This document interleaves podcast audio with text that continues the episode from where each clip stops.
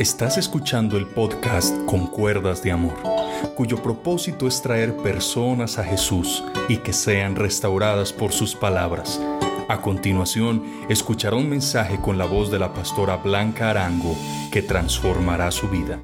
Bendiciones a todos en este maravilloso día. Vamos a continuar con esta palabra de Dios en la cual estábamos hablando el día de ayer, que se ha levantado una generación que no conoce de Dios, y que como no conoce a Dios hace cosas abominables y que cuando no hay quien pueda poner límites a toda esta situación, el mundo sigue en un desenfreno que no sabemos a dónde vamos a ir. Por eso, ayer terminamos leyendo en Eclesiastés 12.1, acuérdate joven en los días de tu juventud, de tu Creador. Dios llama al joven, Dios llama al niño, Dios llama al adulto, Dios nos llama a todos a depender totalmente del Señor porque la palabra de Dios es lámpara a nuestros pies y lumbrera en nuestro camino. En Lamentaciones 3:40 dice que examinemos nuestros caminos y escudriñémonos y volvámonos a Dios.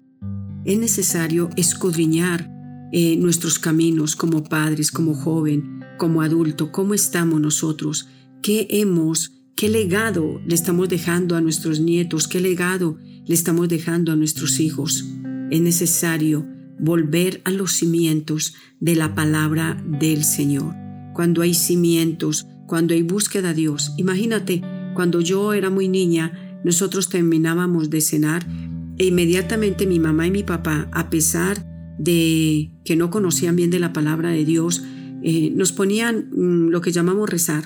Pero a pesar de todo esto, aprendimos lo que era el temor a Dios y no nos podíamos acostar si antes no había habido un rezo, aunque era una repetición de repetición, una camándula y a rezar y a rezar, pero la realidad fue que esto nos dio valores. Nuestros padres nos decían hay que respetar, hay que saludar, hay que decir por favor, pero en el día de hoy no se ve esto. En el día de hoy los niños exigen, en el día de hoy eh, la gente no quiere esforzarse por hacer absolutamente nada. Y lo más tremendo es que tienen una religión, pero no tienen una comunión con Dios. ¿Qué vemos? En el día de hoy podemos observar que la gente dice yo tengo X o Y religión. Pero pregunto, ¿lees la Biblia? ¿Sabes algún versículo? ¿Le estás enseñando a tus hijos la palabra de Dios? La Biblia nos dice muy claro que separados de Él nada en lo absoluto podemos hacer. Hoy quiero que leamos Romanos capítulo número 13. Escudriñémonos. Escudriñémonos si Dios está en nuestra casa. Escudriñémonos si nosotros oramos por el presidente, los gobernantes, los alcaldes, por toda la mesa mm, que hay allí, que se reúnen en el Senado y todos esos lugares. Fuimos llamados a orar los unos por los otros, porque la palabra de Dios dice que el propósito es para que vivamos quieta y reposadamente. En Romanos capítulo número 13 dice, Sométase toda persona a las autoridades superiores, porque no hay autoridad sino de parte de Dios, y las que hay por Dios han sido establecidas de modo que quien se opone a la autoridad a lo establecido por Dios resiste, y los que resisten acarrean condenación para sí mismo. Versículo 3. Porque los magistrados no están para infundir temor al que hace el bien, sino al malo. ¿Quieres pues no tener temor a la autoridad? Haz lo bueno, y tendrás alabanza de ella. Porque es servidor también de Dios para tu bien. Pero si hace lo malo, teme, porque no en vano lleva la espada, pues es servidor de Dios, vengador para castigar al que hace lo malo, por lo cual es necesario estarle sujeto, no solamente por razón de castigo, sino también por causa de la conciencia. Por esto pagáis también los tributos, porque son servidores. Ahora, la palabra de Dios nos manda a que nos sometamos a las autoridades y que las respetemos, ¿cierto? Aquí está diciendo que la autoridad no fue puesta para infundar temor, si usted va bien, si usted va en su carro, si usted lleva sus papeles al día, si usted no lleva cosas raras dentro de su carro, el usted ver la autoridad o qué sé yo, la policía en el camino, usted le da eso alivio, porque usted se siente que está protegido, porque si hacemos lo bueno no tenemos por qué tener temor. Si estamos caminando transparentemente no hay temor de nada. Dice que el que está haciendo lo malo tiene temor de la autoridad, se enfrenta con ella, hace eh, revoltajos como se dice y así sucesivamente. Por eso Cuando leemos primera de Timoteo capítulo 2 versículo número 1 dice, exhorto ante todo a que se hagan rogativas, oraciones, peticiones, acciones de gracias por todos los hombres, por los reyes, aquí sería por el presidente, gobernante, alcalde, y por todos los que están en eminencia, para que vivamos quieta y reposadamente en toda piedad y honestidad, porque esto es bueno y agradable delante de Dios nuestro Salvador el cual quiere que todos los hombres sean salvos y lleguen al conocimiento de la verdad. Aquí es tan clara la palabra de Dios que nos llama a orar, para que Dios le dé sabiduría al presidente cuando va a levantar leyes, para que Dios le dé sabiduría al alcalde, para que Dios le dé sabiduría al gobernador, para que Dios le dé sabiduría a las autoridades, a los patrulleros, a los policías y a todos los que tienen en sus manos el orden de la ciudad es necesario que nosotros que conocemos la palabra de Dios oremos por ellos. En vez de estar criticando y diciendo este gobierno no sirve, este gobierno tan malo, es que fulano y es que perano, y a veces comienzan a, mm, en el corazón a maquinar, colocar gente peor todavía, sin Dios, gente que no tiene escrúpulos por nada.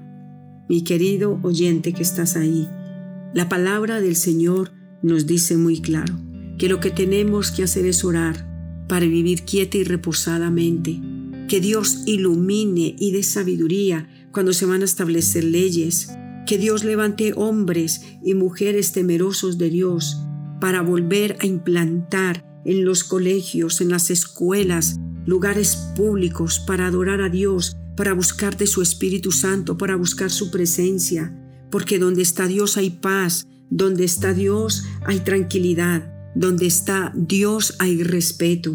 Donde está Dios no nos falta nada. Usted no necesita tanto un buen presidente. Lo que estamos necesitando es una iglesia que ore por hombres que nosotros mismos colocamos a gobernar nuestras vidas. Mi querido oyente, ¿por qué no me acompañas en una oración? Como dice aquí la palabra del Señor. Oremos por los gobernantes Oremos por ellos, porque es necesario que tú y yo oremos por nuestra nación y le pidamos al Espíritu Santo del Señor que nuestro gobierno sea tomar para la gloria y la honra del Señor. Padre, declaramos que todo poder y autoridad que tú nos has entregado, Señor, en este momento bendecimos al presidente, a los gobernantes, a los alcaldes, Señor, para que tengan sabiduría al dirigir la nación, Señor. Declaro la paz de Dios que sobrepasa todo entendimiento, Señor, sobre cada uno, Señor, de los políticos y gobernantes que tú has puesto en lugar de preeminencia, Señor, delante de su pueblo. Padre, decretamos que tanto ellos como nosotros vivimos quietos, con reposo y paz en armonía, cuando clamamos y oramos por cada uno de ellos. En el nombre de Jesús de Nazaret, desatamos la sabiduría, desatamos, Señor, el temor en las naciones, en los pueblos, Señor. Padre, que se detenga todo derramamiento de sangre, que el temor de Dios vuelva al corazón del que tiene un arma para venir y quitarle la vida a otro, Señor, del que va presuroso a derramar sangre inocente. Amado Espíritu Santo, toma el control de la mente, de las autoridades, y también de las personas, Señor bueno y misericordioso. Detén, Señor, la reunión de gente armada para que sus manos no puedan hacer ningún daño y quitarle la vida a los ancianos y la gente inocente. Cubrimos, Señor, todas las naciones y cubrimos nuestro país con la poderosa sangre del Cordero de Dios, declarando, Señor, que ningún arma forjada va a poder prosperar contra nuestra nación, ni contra el presidente, ni contra el gobernador, ni contra el alcalde, Señor. Yo te oro en el nombre de Jesús, que nuestra nación no sea entregada a los hechiceros, no sea entregada a la maldición, Señor. Oramos que nuestra nación sea entregada al Espíritu Santo, y donde está el Espíritu Santo, todo se ilumina y todo es bendecido, la tierra es bendita. Sana, Señor, nuestra tierra, sana nuestra tierra, Señor amado. Nos levantamos, Señor, y ante todo, como dice tu palabra, que levantemos nuestras manos, nuestras manos, sin iras ni contiendas, Señor, y que oremos por todos, Padre Celestial, para que vivamos quieta y reposadamente. Tu palabra dice en 1 Timoteo 2.8 Quiero pues que los hombres oren en todo lugar, levantando manos santas sin ira ni contiendas. Señor, tú quieres que levantemos nuestras manos no para señalar, sino para levantarlas y pedir la ayuda que viene del cielo. Señor, trae tu paz, trae tu bendición. Tú has dicho, mi paz dejo, mi paz doy, no como el mundo la da. El mundo busca la paz con protestas, el mundo busca la paz con bombas, el mundo busca la paz, Señor, eh, insultándose los unos a los otros pero tu paz que tú nos dejas es la oración, que oremos los unos por los otros, para que sea abierto el entendimiento, Señor, y muchos lleguen al conocimiento tuyo, porque la voluntad de Dios es que todos seamos salvos. Gracias, Señor, por escuchar esta pequeña oración. En Cristo Jesús, Señor nuestro. Amén. Es necesario que oremos, es necesario que busquemos de Dios, es necesario enseñar la palabra de Dios en nuestras casas. Es necesario enseñarle a nuestros jóvenes, adolescentes y niños el respeto por los mayores. Volvámonos a Dios y Dios se volverá a nosotros. Que Dios les bendiga. Si este mensaje te fue de edificación, comparte este audio con un familiar, con un amigo o con alguien que tú sientes está necesitando esta palabra. Que Dios te bendiga.